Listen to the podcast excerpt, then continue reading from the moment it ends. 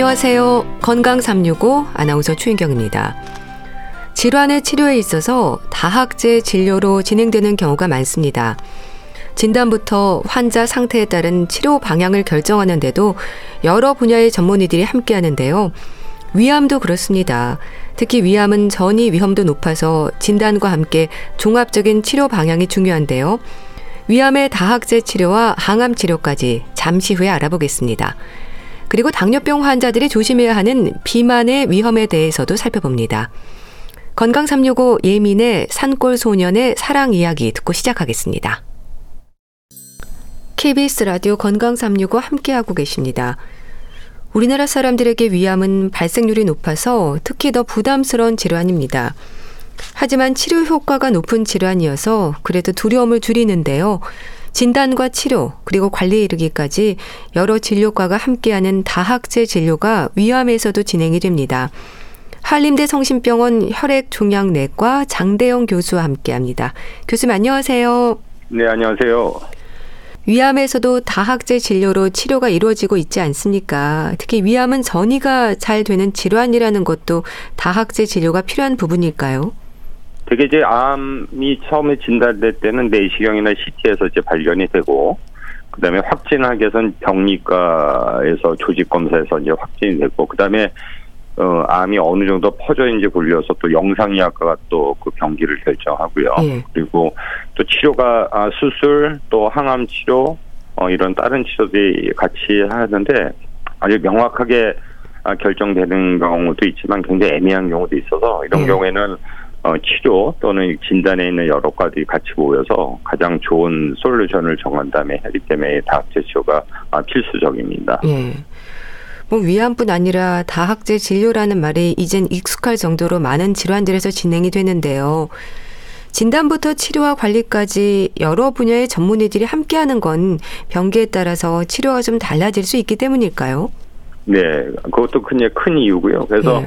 병기가 1기일 경우에 대개는 1기 전에는 1기에서 2기, 3기까지는 다 수술을 했는데 1기 중에서 굉장히 아주 병변이 작거나 아니면 굉장히 얇게 있는 경우는 제가 내시경을 띄기도 해서 소화기내과 의사가 또 필요하고요. 또 그런 것들을 결정할 때도 이제 소화기내과 또 외과가 같이 결정해서 이거는 그냥 내시경을 해도 될지 아니면 수술했지 이런 것도 결정해야 되고 또 이제 3기 후기인 경우에는 사실 수술로 다 뗄 수 있는 애매한 경우가 있어서 그런 경우는 수술을 해야 될지 아니면 항암 치료를 먼저 해서 줄이는 게 나을지 그래서 종양내과 의사도 임발고 해야 되고 또 이제 병기가 이제 다른 장기에 있을 때는 그때는 뭐 당연히 종양내과가 해야 되고 또 이게 병에 따른 골이나 또 뇌의 전이가 있을 때는 방사선 치료를 하는 경우도 있어서요. 이런 경우에는 또 이제 방사선 의사가 또 들어와야 되고 요즘은 뭐 표적 치료라든지 또는 이제 면역 치료 같은 거 할 때는 있던 조직이 그런 거에 해당하는지 또 유전자 검사도 결과를 봐야 되기 때문에 병리학과 의사도 들어와야 되고 그래서 이런 것들 통합적으로 해야 되기 때문에 병기에 따라 이런 다학제가 필수적인 도움이 되고 실제로 시행하고 있는 게 사실입니다. 예. 그러니까 조기 위암의 내시경적 절제뿐 아니라 수술도 그렇고요. 또 수술 전에 먼저 항암 치료부터 진행이 되기도 하잖아요. 그럼 환자의 상태에 따라서 이런 검사 결과를 통해서 여러 분야의 의료진이 함께 소통하시는 건가요? 네, 맞습니다. 말씀드린 것처럼 내시경 치료를 할 경우에는 전에는 뭐 위암 발견하면 수술할 수 있는 수술하는 게 그냥 정답이었는데 아주 굉장히 병변이 뭐 예를 들어서 2cm 미만이라든지 또 궤양도 없고 굉장히 슈퍼피셜하게 겉에만 있을 때는 내시경으로 절제를 해볼 수 있고요.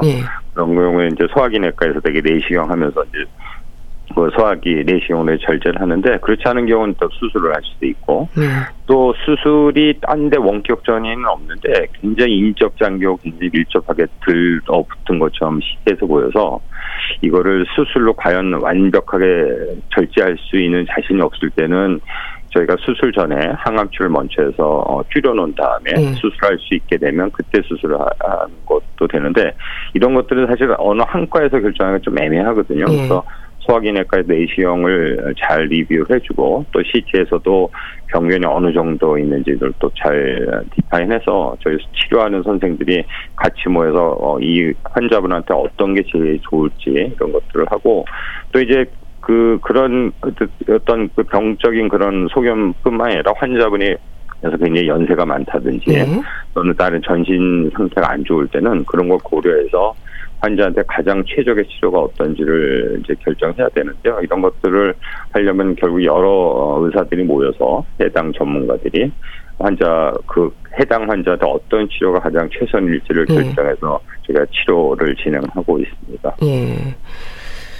그러니까 수술 전에 시행되기도 하는 수술 전 항암 치료는 일단 크기를 줄인 후에 수술로 진행하기 위한 건데 이때도 그러니까 환자의 나이나 건강 상태 또 암의 위치와 조직 형태와 같은 여러 부분들이 고려가 되는 거네요. 네, 맞습니다.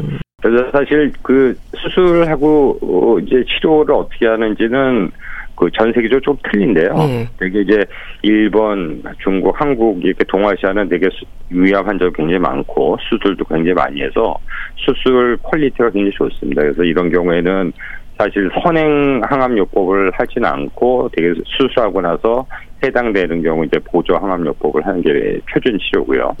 반면에 유럽에서는 수술 또는 위암 상태가 그 종양은 좀 틀려서 거기서는 표준이 수술 전에 항암 치료를 무조건 하고 수술하고 수술의 보조요법 이러는 수술 전후 항암요법이 또 표준이고 또 미국 같은 데는 수술하고 나서 방사성 항암하는 게 이제 표준인데 이 지금 수술 전 항암 치료 아직까지는 저희가 표준은 아니지만 아까 말씀드린 것처럼 3기 후기이면서 그 장기에 인접해 있어서 수술하기가 좀 애매한 경우에는 제가 수술 전 항암 치료에서 줄여놓고 수술을 잘할 수 있게끔 만든다면 하고 있습니다. 그런데 환자들 입장에서는요. 소화기 내과나 외과뿐 아니라 다른 진료과의 의료진을 만나는 이유가 뭘까 싶기도 하거든요. 교수님 분야인 혈액종양내과도 그렇습니다. 어떻게 이해하면 될까요? 일단 환자분이 처음 진단해서 치료하는 결정하는 거를 제가 조금 이제 말씀을 드리면 환자분이 처음 뭐 증상이 있던 아니면 검진에 대해서 위암이 의심될 때는 되게 내시경 아니면 CT에서 또는 초음파에서 일단 발견이 되는데요. 그다음에 확진하기 위해서는 되게 내시경으로 이제 조직 검사를 해서 암이라고 확진이 되면 이제 위암으로 이제 확진이 되는 거고요. 그다음에 암은 확진된다면 이 병기가 어떻게 되는지에 따라 치료가 달라지기 때문에 CT로 이분이 그 위에만 있는지 아니면 또 다른 정기에 갔는지 아니 인저인파절이 있는지 그래서 영상의학과 선생을 통해서 이제 얘기를 듣고 그래서 소화기내과는 진단 시 또 아까 말씀드린 것처럼 내시경적 절제를 할 때는 소화기내과 의사를 만나는 거고 수술이 결정되면 외과 교수님을 통해서 수술 일정 후 수술하는 그 방법에 설명드릴 거고요. 또 아까 말씀드린 것처럼 수술을 지금 당장 못할 경우에는 항암 치료하기 때문에 그런 경우에 혈액종양내과가 인가도 되고 또 수술하고 나서 이제 병기에 따라서 보조 항암 치료할 때도 혈액종양내과를 만나게 돼서 그래서 치료에 따라서 이제 소화기내과는 진단하고 내시경, 또 외과에서 하는 수술, 혈액종양내과 항암 치료하는 그 전문가들이기 때문에 이런 다른 진료과들은 그런 치료의 담당 선생님을 만난다고 이해하시면 될 것 같습니다. 병리과는 어떨까요? 진단이 내려지는 환자들이 조직검사 검체를 찾으러 병리과를 찾기도 하는데 어떤 경우인가요?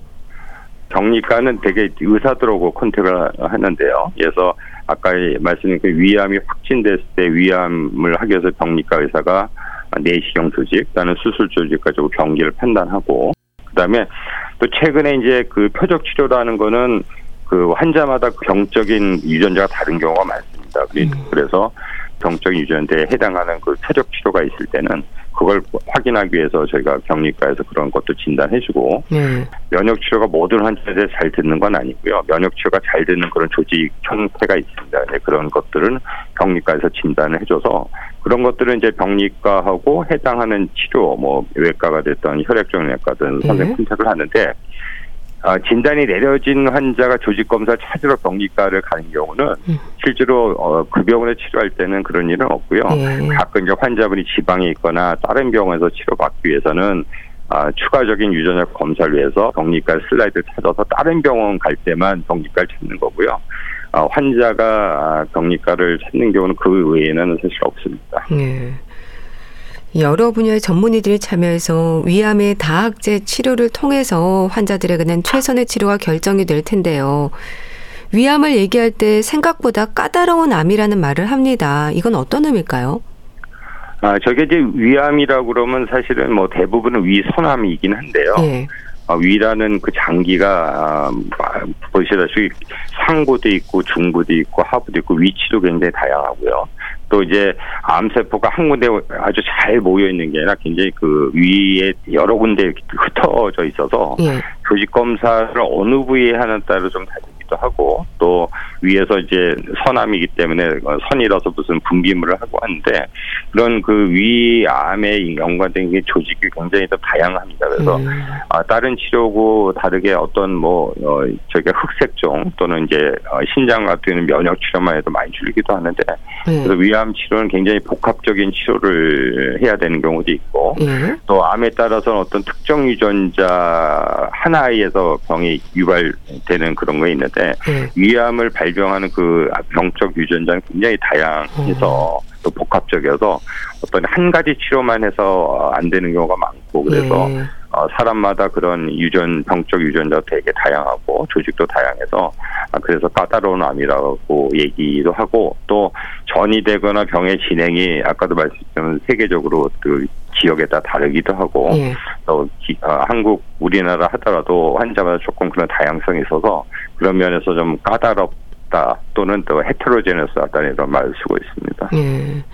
조기 발견되지 않을 때 생길 수 있는 전이나 재발 위험도 지적이 되는데 정기검진이 강조가 되는 것도 그런 이유죠? 네, 맞습니다. 그 위암이 특히 그 초기에 진단이 되면 조기 위암이라고 하는데 네. 이런 경우에는 굉장히 재발률이 낮고 한 90 내지 95% 재발하지 않기 때문에 그런 경우는 수술하거나 특별히 보조 항암요법도 하지 않거든요. 근데 그런 거를 잘 발견하려면 정기검진을 해서 초기에 발견하는 게 굉장히 중요한데 당연히 우리나라나 일본 같은 경우는 위암의 내시경이 굉장히 국민 건강보험에서 그런 것들 정기적으로 하기 때문에 그런 것들이 굉장히 중요하고 꼭 굉장히 필수적이고 환자들 일찍 발견에 큰 도움이 되고 있습니다. 예. 그러니까 건강검진을 통한 위 내시경 검진률이 높아진 만큼 좀 조기 발견률도 높아졌을 것 같네요. 네, 맞습니다. 그래서 사실은 저희가 수년 전만 해도 위암이 굉장히 전이 된 상태로 처음에 진단된 분들이 많았습니다. 사기인 경우에. 근데 갈수록 지금 조기 위암이 늘어나고 있고요. 그래서 1기, 2기, 3기 이런 분들이 굉장히 높아지고 있어서 굉장히 환자들한테는 치료를 완치할 확률이 높아져서 굉장히 중요하고 고무적으로 느껴지고 있습니다. 그런데 조기 발견되면서 치료가 진행이 되는 경우는 생존율이 90% 이상이지만 전이나 재발성 위암으로 병기가 높을 때는 생존율도 그만큼 낮아진다고 들었습니다. 네. 그래서 조기 위암은 앞에도 말씀드린 것처럼 재발률이 거의 5% 10%여서 굉장히 생존율이 높은데 전이나 재발은 저희가 4기로 이제 얘기하는데요. 이럴 경우에는 사실은 그 장기 생존이 굉장히 낮고 사실은 아직까지도 항암 치료를 해도 그냥 전반적인 아직 평균 생존이 한 1년이 채 못 되는데 최근에 이제 표적 치료 이런 것에 해당하는 분이 근데 문제는 그 표적 치료에 해당하는 그 환자 프로포션이 굉장히 비율이 낮아서 그런 경우는 그렇다더라도 15에서 16개월밖에 안 돼서 조기 발견이 굉장히 중요하고요. 또 이런 전이가 돼서 또 일부 환자들은 또 굳이 장기 생존하기도 하는데 평균은 그렇게 낮아서 이 조기 발견하는 게 굉장히 중요하고 또 전이나 재발이 되더라도 치료제가 개발되고 있어서 이런 것들도 적극적으로 희망을 갖고 치료를 하실 수가 있겠습니다. 그렇게 전이나 재발된 위암의 경우에는 항암 화학 요법이 우선되는 걸로 알고 있습니다. 종양의 크기를 줄이는 게 목적인 걸까요? 수술 또 내시경 또 방사선 치료는 어차피 국소적으로 치료하는 거거든요. 그래서 수술은 그 해당하는 부분을 잘라내는 거고 절제하는 거고 방사선 치료도 해당 부위에 대해서 방사선 쏘이는 거고, 내시경도 해당 부위를 긁어내는 건데, 이미 다른 장기로 전이가 됐거나 재발된 경우에는 그런 국소적인 치료를 할 수 없기 때문에 전신적인 치료를 해야 되는데요. 그러기 위해서는 항암화학요법을 하는 것이 우선이고요. 네. 그래서 항암화학요법을 하는 이유는 물론 종양의 크기를 줄일 수도 있고, 또 한 5내지 10% 완전히 항암 치료 없어지는 경우도 네. 있습니다. 영상으로는 네. 한 50% 줄고 절반이다. 또 한 5%는 더 커지지는 않고요. 또 이렇게 치료해도 한 4분의 1 환자는 또 커지는 경우가 있는데 네. 종양의 크기가 더 커지지 않고 다른 데 퍼지지 않게 하는 게 이제 목적이라고 말씀드릴 수 있겠습니다. 네. 그로 인해서 생존을 또 연장시키는 거고요. 새로운 치료제도 많이 나와 있지 않나요? 예, 새로운 치료가 암에 굉장히 여러 약제들이 많이 개발되고 실제로 쓰고 있는데 예. 상대적으로 아까 말씀드린 것처럼 이 위암은 이 동아시아 특히 우리나라 포함해서 일본, 중국에는 굉장히 많은 중요한 암인데 예. 이게 신약 개발하는 미국이나 서유럽에서는 상당히 중요성이 떨어지는 암입니다. 그래서 폐암, 유방암, 대장암 치료든 그쪽에서 많이 신경 써서 개발되는데 위암은 상대적으로 그런 게 좀 늦게 개발하기도 하고 그쪽에 대한 포커스도 좀 덜 맞추는 것도 있고요.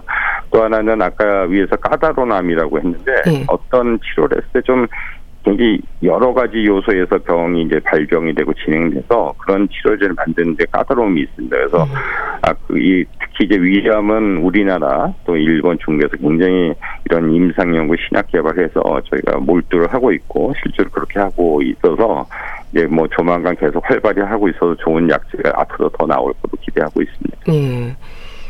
교수님 분야인 혈액종양내과에서는요, 수술 전후로 진행이 되는 표적치료 그리고 면역치료를 시행한다고 알고 있습니다. 요즘은 특히 면역항암제에 대한 관심이 높은데요, 위암에도 적용이 되는 부분인가요? 지금 저희가 이제 그 수술 전후는 아까 말씀드린 수술하기 애매할 때 이제 선행항암요법을 하는 경우가 있는데요. 네. 그걸 제외하고는 아직까지 표준 치료는 수술 후에 보조 항암요법 하는 게 메인이고요.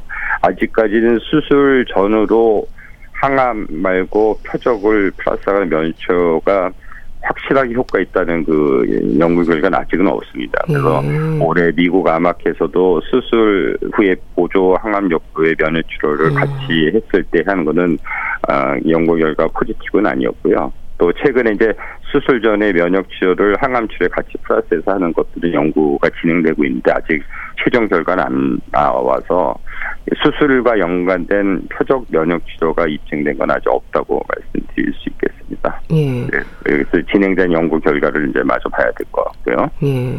그럼 면역 항암제는 4기로 진단되는 환자들이 대상이 되는 건가요? 네, 지금 위암이 이제 상대적 면역치료 효과 입증된 게 얼마 안 됐는데요. 최근에 면역항암제 이제 4기, 딴 데 전이된 환자의 기존 항암화학요법에 플러스해서 면역치료하는 게 입증이 돼서 저희가 전이성 위암이 진단받았을 때 1차 치료로 항암화학요법에 면역항암제를 내다하는 게 효과 있는 거, 또 이제 3차 치료 1차, 2차 항암요법에 실패했을 때 3차 치료로 면역항암요법 하는 것들은 입증된 게 있어서 그걸 토대로 저희가 사용할 수 있겠습니다. 예. 위암의 면역항암제 치료에서 기존의 항암제와 병역요법으로 진행이 되는 건 왜 그렇습니까? 약간 면역하고 연관된 암, 특히 이제 흑색종, 신장암 같은 경우는 면역항암요법만 해도 효과가 있는데요. 예. 지금 위암의 경우에는 사실 주치료제는 여전히 항암화학요법이 주치료제고요. 면역항암제를 쓰는 거는 그런 그 기존의 항암화학요법의 효과를 증진시키는 그런 역할이어서 주치료는 여전히 항암제고 플러스에서 면역항암 치료를 했을 때 효과를 올려주는 걸로 그렇게 생각하시면 되겠습니다. 그 면역항암제가 워낙 고가인 걸로 알고 있는데요. 급여와 관련해서는 어떨까요? 우리나라 의료보험제도는 굉장히 잘 돼 있고요. 그래서 암 환자들한테는 95%는 우리 국가 그 보험에서 커버를 해주고 5% 환자 부담을 하는데 그 이제 치료가 굉장히 고가라서. 근데 이제 실제로 이런 연구 결과가 확증적인 연구 결과 나왔을 때 선진국보다는 급여하는 게 조금 늦어질 수가 있는데 그거는 이제 심평원에서 이제 국가 재정을 생각해서 이거는 단순히 효과만이 입증됐다고 하는 건 아니고 의료 경제를 다 감안해서 이걸 급여해 줄 때 이제 고가인 것들을 이제 커버를 할 수 있지 그런 굉장히 고민해서 하고 있는데 저희들은 뭐 학회나 뭐 굉장히 이런 것들 급여를 해달라고 계속 이제 요구를 하고 있는데 그래서 굉장히 고가이지만 환자 수가 적은 거는 쉽게 급여를 해주는데요. 특히 위암같이 이렇게 환자 수가 많은 거. 그래서 많기 때문에 사실 커버를 해주는 게 맞긴 한데 전체적인 그 액수가 많이 하기 때문에 이제 고민을 하면서 진행하고 있습니다. 그래서 저희는 뭐 환자를 치료하는 입장에서 그런 것들 빨리 해주기를 계속 요구를 하고 또 심평에서는 국가 이제 급여 그런 전체적인 그 수급을 고민해서 진행하는 걸로 하고 있습니다. 네. 제도적인 면에서도 그렇게 잘 논의되면 좋겠네요. 네. 그런 거 하면 교수님은 대한항암요법연구회 회장직도 맡고 계십니다. 어떤 일을 하세요? 특히 지금 저희 이게 종양내과 저희 같은 경우는 주로 이제 암이 전이 되거나 이제 보조협과 항암 치료를 하는 주로 의사들인데요. 네. 대한항암요법연구회는 전국에 있는 종양내과 의사들이 모두 다 회원으로 돼 있고요. 다른 뭐 암도 그렇지 특히 이제 종양내과는 아까도 말씀드린 것처럼 아직 암 치료가 표준 치료라 해도 뭐 평균 생애 1년 또 2년 이렇게 굉장히 제한이 있어서 어떻게 해서든지 이런 항암 치료를 개선하기 위해서 임상 연구를 할 수밖에 없는 필수적으로 해야 되고요. 또 일단 항암 치료가 또 하다 보면 굉장히 부작용도 많고 그래서 효과는 유지하면서 부작용 줄이는 그런 연구를 해야 되는데 그래서 이제 제약사가 어떤 신약을 개발하면 그것들을 하기 위해서 뭐 굉장히 많은 투자를 해서 개발해서 그거는 이제 스폰서에서 커버해서 임상 연구를 하는데 이미 기존에 나왔거나 이미 급여가 된 약들은 그런 것들은 제약사에서 그런 것 임상 연구를 안 하는데요. 그런 것들은 이제 저희 종양내과 의사에서 그런 프로토콜 짜서 임상 연구를 하고 있어요. 그래서 저희는 이제 암 치료를 조금 더 효과적이고 부작용 적은 것들을 연구자 주도하는 암 임상 연구하는 그 단체이고요. 그래서 지금 저희 그런 연구하는 수 있는 직원 한 70명 되고 있어서 가장 활발히 하는 임상 연구를 하는 겁니다. 그리고 그게 이제 임상 연구가 주고 그다음에 저희가 이제 아까 얘기한 보험이라든지 어떤 정책 같은 것도 우리 암 환자도 어떻게 도움될까 하는 이런 정책을 하는데 기반하는 데도 도움하는 그런 프로젝트도 맡아서 하고 있고 또 암 환자들의 교육 또 이제 암 종사하는 뭐 종양내과 의사뿐만 아니라 종양에 관계되는 간호사들 또 연구하시는 그런 분들한테 교육하는 것들 홍보 이런 것들을 주로 하고 있습니다. 네, 말씀 잘 들었습니다. 한림대 성심병원 혈액종양내과 장대영 교수와 함께했는데요. 감사합니다. 네, 감사합니다. KBS 라디오 건강 365 함께하고 계신데요. 베일호의 난 당신이 좋다 듣고 다시 오겠습니다.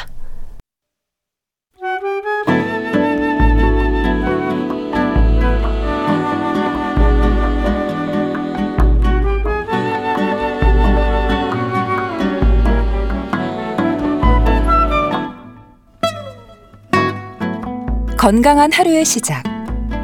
KBS 라디오 건강 365 최윤경 아나운서의 진행입니다. KBS 라디오 건강 365 함께하고 계십니다. 당뇨병은 철저한 관리가 필요한 질환입니다. 특히 비만한 당뇨병 환자의 위험은 상태를 악화시킬 수 있는 요인으로 지적이 됩니다. 비만, 특히 복부 비만과 당뇨병, 어떤 연관과 위험이 있을까요? 대한의사협회 백현욱 부회장과 함께합니다. 안녕하세요. 네, 안녕하십니까. 비만과 관련한 여러 질환들에서 당뇨병이 빠지지 않죠? 그렇죠. 그게 아무래도 비만이 불러오는 문제가 바로 인슐린 저항성이고 또 우리 많은 경우에 당뇨병의 주된 원인이 인슐린 저항성이잖아요. 직접 부족한 것보다는 소위 제2형 당뇨병이라고요. 그래서 역시나 비만 얘기가 나오면 항상 당뇨병을 먼저 언급하게 되는 것 같습니다. 예. 특히 복부 비만인 당뇨병 환자들의 건강이 지적이 되던데 왜 그럴까요? 그러니까 비만 중에도 특히나 복부에 모여있는 그 복부 비만은 주로 내장 지방이잖아요. 그러면 바로 그 내장 지방 세포가 여러 가지 활성화된 물질, 우리가 알고 있는 호르몬 역할을 하는 물질들을 분비하게 되고요. 그걸로 인해서 혈압도 올라가고 또 혈당을 조절하는 능력을 가진 호르몬인 인슐린의 역할을 방해하게 되죠.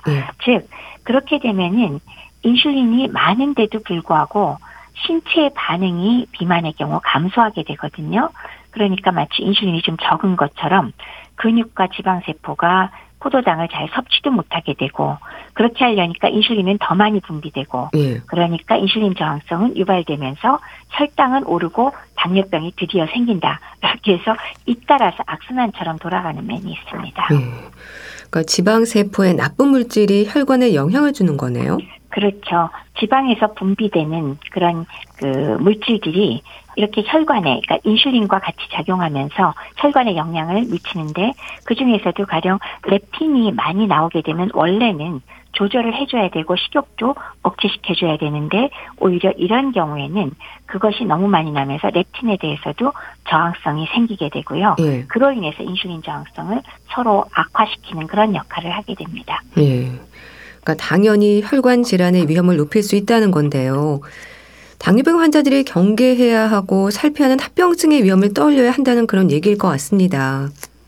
일전에도 말씀드린 적이 있지만 당뇨병이 혈당이 올라가는 병이잖아요. 네. 그래서 넘쳐서 소변에 당이 섞여 나오니까 당뇨병이라는 이름이 붙었는데요. 사실은 그게 별다른 문제를 일으키지만 않는다면 그럼 우리가 꼭 애써서 치료할 필요는 없지 않습니까? 네. 근데 문제가 된다는 것은 오래도록 당뇨병을 앓고 있을 때 합병증이 생기는데, 거기에 가장 중요한 것이 혈관 합병증이 됩니다. 예. 즉 동맥경화를 빨리 일으키게 되거든요. 또 하나 꼽는다면 물론 신경합병증이기도 하고요. 근데 특히나 혈관 합병증, 혈관의 동맥경화가 유발되면 가장 중요한 장기가 심장과 뇌혈관의 문제가 치명적이 됩니다.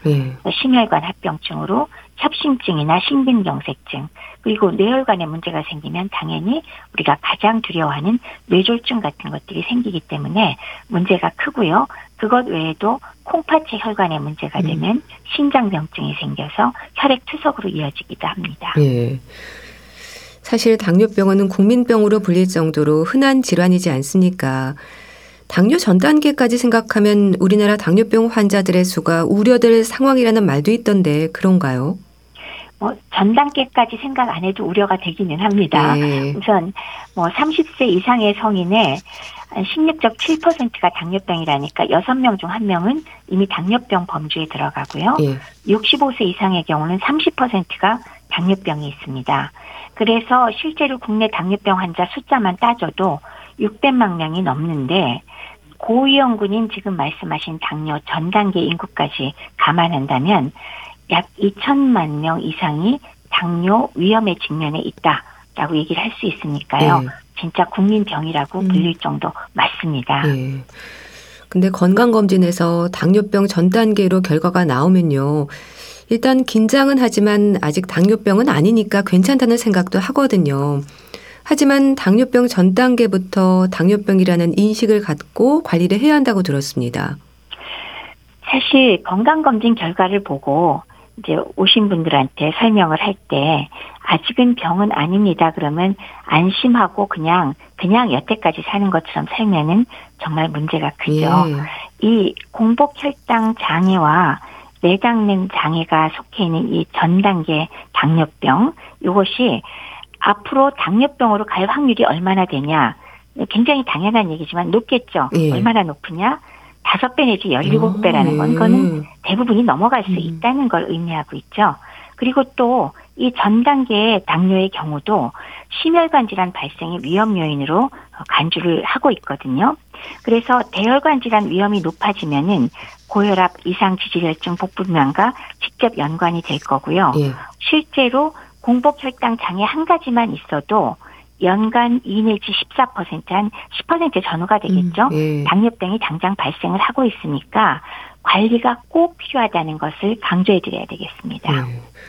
그럼 당뇨병 전 단계는 의학적으로 어떤 상태인 건가요? 당뇨병 전 단계라는 거는 우리가 왜 정상범주라고 정해져 있는 혈당이 있고요. 예. 그다음에 당뇨라고 정해진 혈당이 있잖아요. 그럼 사실 그 중간에 갭이 있어요. 그 빈틈이 사실은 당뇨병 전 단계라고 할 수 있는데요. 이 경우는 보통 우리가 내당능 장애, 그리고 또 하나는 공복혈당 장애로 분류를 하는데, 그 뜻은 뭐냐면 공복 시의 혈당이 정상보다는 높고 당뇨까지는 아니다 해서 공복 혈당이 100은 넘어가고 그리고 당뇨로 진단 붙이는 125보다는 적을 때 공복 혈당 장애라고 얘기를 하고요. 예. 내당능의 장애의 경우는 식후 혈당이 보통 140 미만이 정상인의 경우 식후 2시간 혈당인데 이렇게 경구 당부화 검사를 했을 때 140은 넘어가지만 199까지 그러니까 200은 되지 않을 경우를 내당능 장애라고 부릅니다. 네. 그러니까 식후가 문제가 된다는 뜻이고요. 그거 외에 또 하나 지표를 본다면 당화혈색소가 5.7에서 6.4% 정도일 때 역시 당뇨 전 단계라고 저희가 부르고 있습니다. 네. 그럼 당뇨병 전 단계에서 관리를 잘하면요. 당뇨 전 단계에서도 벗어날 수는 있는 건가요? 대부분 당뇨병으로 진행이 된다는 말을 하시던데요. 내버려두면 거의 틀림없이 당뇨병으로 진행이 되고요. 네. 그렇지만 당뇨병 전 단계에서 생활습관 개선을 열심히 했더니 대략 체중 감량이 원래 체중의 한 5 내지 10%만 체중 감량을 해도 당뇨병 예방이 무려 58%가 되더라 하는 연구보고가 나와 있습니다. 예. 그러니까 절반 이상 거의 3분의 2 정도가 생활습관 개선을 통해서 열심히 하면 당뇨병이 예방된다라는 얘기니까 이렇게 당뇨병 전 단계에서 구체적인 관리 방법을 잘 배워서 실천하는 것이 매우 중요합니다. 예. 그런데 또 당뇨병 전 단계부터 당뇨병까지 비만이 위험 요인인 경우가 많다는 건데요. 실제로 체질량 지수를 기준으로 볼 때 비만인 당뇨병 환자들이 많은가요?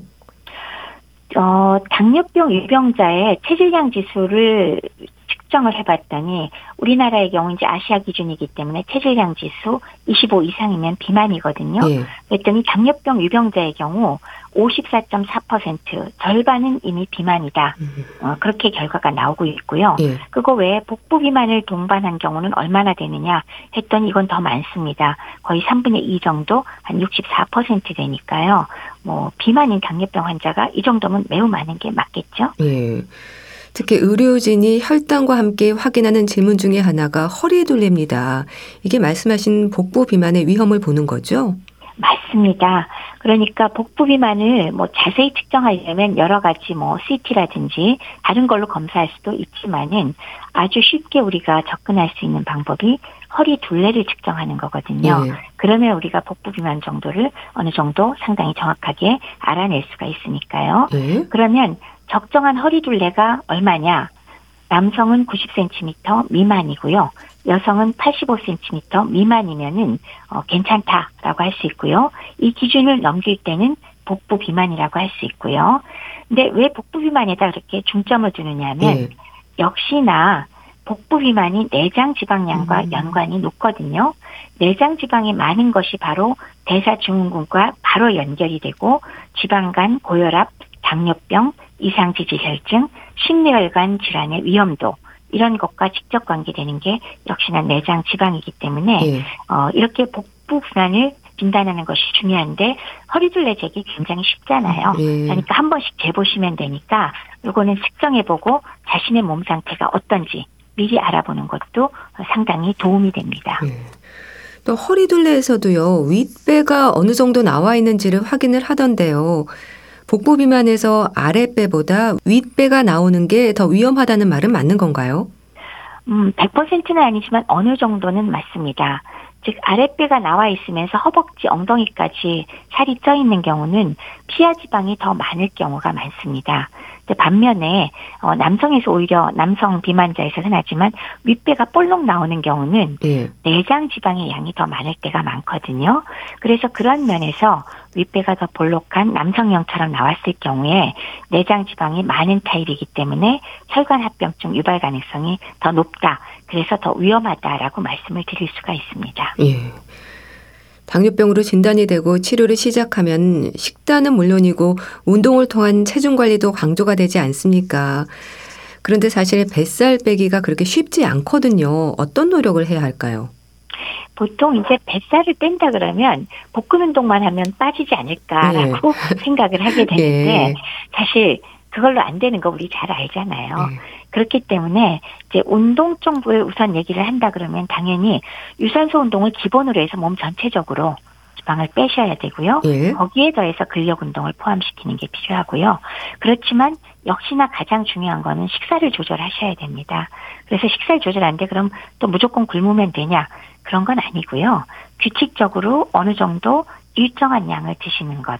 그리고 두 번째는 달콤한 음식, 정제된 당을 피할 것. 예. 그리고 채소는 충분히 드시되 질 좋은 단백질은 충분히 잡수시라. 그리고 과식과 야식을 피하라. 이 정도의 노력은 기본으로 해주셔야 뱃살을 빼는데 시작이라도 할 수가 있습니다. 예. 체중을 줄이면 당화혈색소나 공복혈당에도 변화를 가져올 수 있는 걸까요? 확실하게 변화 옵니다. 예. 당장 시작해보세요. 숫자 떨어지는 거 보면 그때는 사실은 즐거워서라도 계속 할 수 있으니까요. 예. 당장 시작하시다. 예. 또 환자의 비만 정도에 따라 그런 맞춤식 다이어트가 필요할 텐데요. 돌아볼 필요가 있는 자신의 생활 습관, 특히 비만 위험을 높이는 부분들이 뭘까요? 이거 뭐 아주 흔한 거잖아요. 현대인들이 공통적으로 있는 거. 우선 첫 번째는 나는 식사를 불규칙하게 한다. 아침은 굶었다가 점심 때 과식했다가 저녁은 또 밤늦게 먹고. 그래서 불규칙한 식사. 두 번째는 한 번에 과식하는 습관. 그리고 세 번째는 밤늦게 야식하는 습관. 이런 것들은 뭐 당연히 비만 위험도를 높일 거고요. 그중에서도 달콤한 음식을 좋아하는 정제된 탄수화물을 많이 드시는 것, 아니면 뭐 포화지방을 많이 드시는 것, 이런 거 안 좋을 거고요. 가공식품 많이 드시는 식사도 좋지 않겠죠. 그거 외에 또 꼽는다면 스트레스 많이 받고 담배 피고 술 많이 마시고 운동 부족하고, 그러니까 이게 상식적으로 우리가 다 아는 내용들인데 현대인한테 매우 흔한 일이기 때문에 이런 것들이 다 비만을 유발시킨다고 할 수가 있겠습니다. 그러니까 지나친 탄수화물 섭취를 피하고 또 식이섬유가 풍부한 음식을 먹고 꾸준한 유산소 운동과 근력 운동을 하고 이렇게 실천하면 되겠네요. 맞습니다. 다 말씀해 주셨습니다. 하나 더 추가한다면 스트레스를 줄이거나 어떻게 해서인지 피해보시고, 그리고 잠을 충분히 자는 것, 이 정도만 좀 추가해 드리면 될 것 같습니다. 근데 또 탄수화물의 지나친 섭취가 문제인 거지 끊어야 하는 건 아닌 거죠? 맞아요. 탄수화물도 뇌의 필수 영양소이기도 하고요. 적정량의 탄수화물은 사실 건강을 위해서 필요하거든요. 그렇지. 그리고 근데 물론 뭐 많이 드셨을 때 과도하면 내장 지방이 쌓이기 쉬우니까 너무나 많이 드시는 것은 당연히 문제가 되기는 하지만 최근에 나오는 왜 저탄수화물 고지방 식사의 경우도 장기간 썼을 때 문제가 있기 때문에 장기간의 식이요법을 얘기하라 그러면 탄수화물의 양을 적절하게 줄이고 정제된 당을 피하라 하는 것이 중요하지 하나 더 먹으면 안 된다는 것이 아니라는 걸 꼭 염두에 두어주시기 바랍니다. 예. 또 과일 섭취는 자제할 필요가 있다고 하잖아요. 근데 여름 과일이 주는 유혹을 뿌리치기가 쉽지 않은데 어떨까요? 맞아요. 여름철 그러면 제일 먹고 싶은 과일 있잖아요. 수박이요. 너무 시원하고 목도 마른데 너무 좋잖아요. 근데 그건 과장해서 얘기하면 일종의 설탕물이에요. 근데 그것만이 아니라 뭐 여름에 다른 뭐 열대과일도 그렇고 참외도 그렇고 기본적으로 입맛도 살려주고 또 갈증 나는데 아주 물기도 많고 너무 좋지만 유혹이 많이 되죠. 그렇지만 그게 과장하면 설탕물이라고 생각을 하시고 조금씩 드실 수는 있으나 많이 드시면 이걸로 인해서 정신없이 혈당이 올라갈 수가 있으니까 절제해서 드셔야 될 필요성 있습니다. 그리고 주로 음식을 갈아서 마시는 형태로 드시는 분들도 많은데요. 이것도 좋은 습관은 아니라고 하던데요. 그렇죠. 지금 우리가 당뇨 얘기하고 있으니까요. 그러니까 편의성으로 우리가 채소 과일 너무 못 먹으니까 하루에 한 번쯤 갈아서 먹는다. 그거를 뭐 쫓아다니면서 말릴 필요는 없습니다. 근데 이제 그거를 위주로 나의 거의 주식에 가깝게 주로 뭐 채소 과일만이 아니라 여러 가지를 섞어서 먹는 걸 주식처럼 삼아서 했을 때 문제점은 어떤 게 있냐면요. 실제로 갈아서 마시는 게 뭐 그렇게 많이는 아니더라도 일부 영양소는 사실은 파괴가 되거나 산화가 좀 빨리 되거나 또 자체 내 효소가 나오면서 변질, 부패 같은 게 빨리 일어나는 경우가 있거든요. 그래서 그거 좀 염두에 두셔야 될 필요가 있고요. 특히나 동물성 단백질을 섞어서 갈았을 때 더 부패가 빨리 일어나니까 그런 거 염두에 두실 필요가 있고 또 씹어 먹지 않기 때문에 굉장히 빨리 먹게 되거든요. 그래서 단순당이 들어갔는데 미처 씹거나 위가 움직이거나 그런 거 없이 바로 들어오기 때문에 준비가 안 돼 있어서 당의 흡수가 빨리 되면서 인슐린이 아직 나오지도 않아서 혈당이 순간적으로 더 올라갈 수가 있습니다. 근데 또 문제는 올라간 혈당을 낮추려고 또 인슐린이 쏟아져 나오면 다시 저혈당 빠지고, 요점은 혈당이 안정이 되지 않고 오르락 내리락 하게 될 가능성이 있다라는 거, 그런 면이 좀 있어서 연구해본 결과들이 액체 상태로만 음식을 섭취했더니 실제로 음식 섭취량이 12% 정도 증가하더라. 왜냐하면 음식이 너무 빨리 통과되기 때문에, 그런 얘기도 있습니다. 그래서 특히나 아주 건강하지 않고 약간 그 대사증후군이 있거나 그 내당능 장애가 있는 당뇨 전 단계 정도 되는 분들의 경우는 갈아서 먹는 것보다는 가급적이면 잘 씹어서 잡수는 것을 권유하고요. 특히나 주식을 완전히 대용하는 거는 별로 권하지 않고요. 그다음에 특히 갈아서 드실 때 곡류나 과일 같은 거를 고탄수화물 재료로서 갈아서 계속 많이 드시는 거는 혈당을 높이는 데 분명히 영향을 미치니까 줄이거나 피해 주시기 바랍니다. 예. 비만할수록 당뇨병 위험은 높아지고 또 비만한 당뇨병 환자는 관리가 더 힘들어지고 이런 거잖아요. 네. 인슐린 분비 이상에 대한 이해가 필요할 것 같은데 이 부분에 대해서도 조언해 주세요. 그렇죠. 당뇨, 특히 비만 당뇨 환자는 인슐린 저항성이 문제거든요. 그 인슐린 저항성이라는 거는 피 속에 인슐린이 매우 많은데 세포들이 둔감해져서 반응을 안 하게 되는 게 문제가 됩니다. 이런 인슐린 저항성이 생기고 인슐린이 올라가면은 지방세포 자체에서 나오는 렙틴이라는 호르몬이 있는데, 원래는 이 렙틴이 굉장히 긍정적으로 식욕을 억제할 수가 있는데, 이렇게 인슐린이 많이 높은 상태에서는 렙틴도 역시 저항성을 유발하기 때문에 뇌에서 그만 먹으라는 신호를 못 받아들여요. 그래서 그런 걸 보내지를 못하고 계속 먹게 되는 그런 문제가 생기고요. 또 인슐린이 많을 때 어떤 문제가 생기냐면, 인슐린 자체가 남은 에너지를 몸에다가 지방으로 저장하는 호르몬이거든요. 그렇기 때문에 복부 지방을 쌓이게 하고, 그래서 이런 인슐린 저항성과 렙틴 저항성이 함께 마치 왜 악순환이 돌아가듯이 계속 더 큰 자극을 필요로 해서 비만을 심화시키는 그런 영향을 미치게 되는 결과를 낳습니다. 예. 혈당을 올리지 않은 건강한 식습관, 그리고 비만한 당뇨병 환자가 되지 않기 위해서 우선적으로 꼭 실천해야 하는 부분들 짚어주시죠. 아까도 짧게 말씀은 드렸지만 그냥 다시 한번 짚어드리겠습니다. 우선 매끼 일정한 시간에 정해진 분량의 식사를 규칙적으로 해주시라. 그러니까 규칙적인 식사 중요하고요. 두 번째는 6가지 우리 식품군을 나누잖아요. 굳이 골고루 섭취하시라. 탄수화물이 나쁘다고 그거 다 빼고 잡수거나 고기가 좋다고 고기만 드시거나 이렇게 하지 마시고 골고루 잡숴주시고요. 그다음에 이렇게 해서 정상 체중을 유지하는 것이 정말 중요합니다. 그리고 식사 내용 중에서는 너무 단 음식, 즉 단당류의 섭취는 좀 줄이시고요. 지방과 콜레스테롤을 많이 드시려면 양을 좀 줄여주실 필요가 있고요. 섬유소는 풍부한 채소를 많이 드시고 술은 되도록 안 드시는 게 좋습니다. 이 정도는 꼭 지켜주시고, 거기에다가 운동, 그리고 스트레스를 좀 피하시라, 흡연은 금하시라. 이 정도는 주의를 하셔야 되겠습니다. 네. 복부 비만과 당뇨병에 대해서 알아봤는데요. 대한의사협회 백현욱 부회장과 함께했습니다. 감사합니다. 네, 고맙습니다. 엄정화의 초대 보내드리면서 인사드릴게요. 건강 365 아나운서 최인경이었습니다. 고맙습니다.